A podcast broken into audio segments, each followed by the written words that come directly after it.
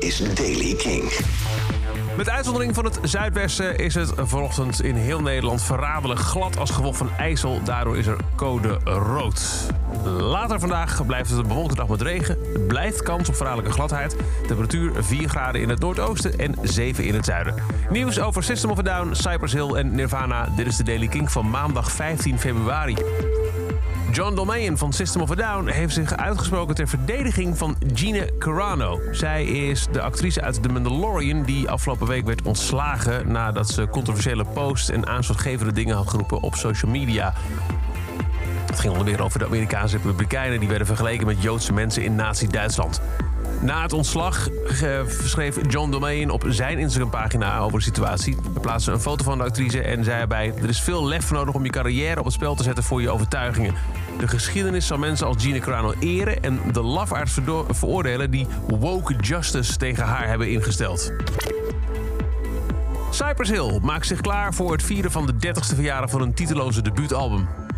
Er stond onder andere meer uh, Hand to the Pump en How I Could Just Kill a Man op. En dat gaan ze doen door een graphic novel uit te brengen. Cypress Hill Tres Equis brengt het verhaal van het ontstaan van Cypress Hill in beeld.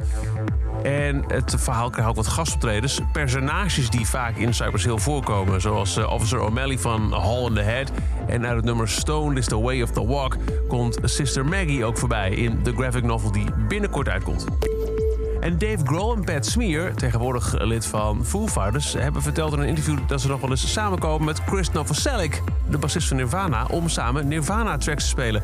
Pat Smear deed het laatst ook bij Nirvana. En ja, dat is dus de hele band zonder, wellicht, Kurt Cobain.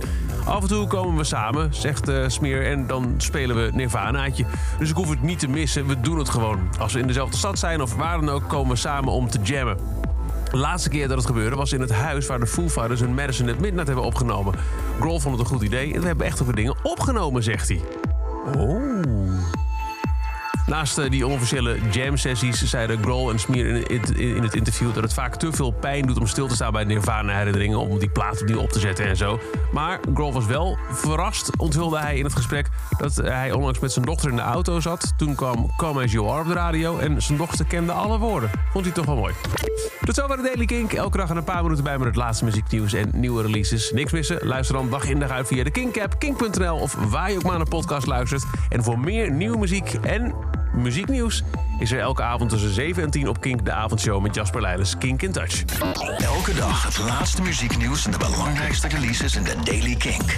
Check hem op kink.nl of vraag om Daily Kink aan je smart speaker.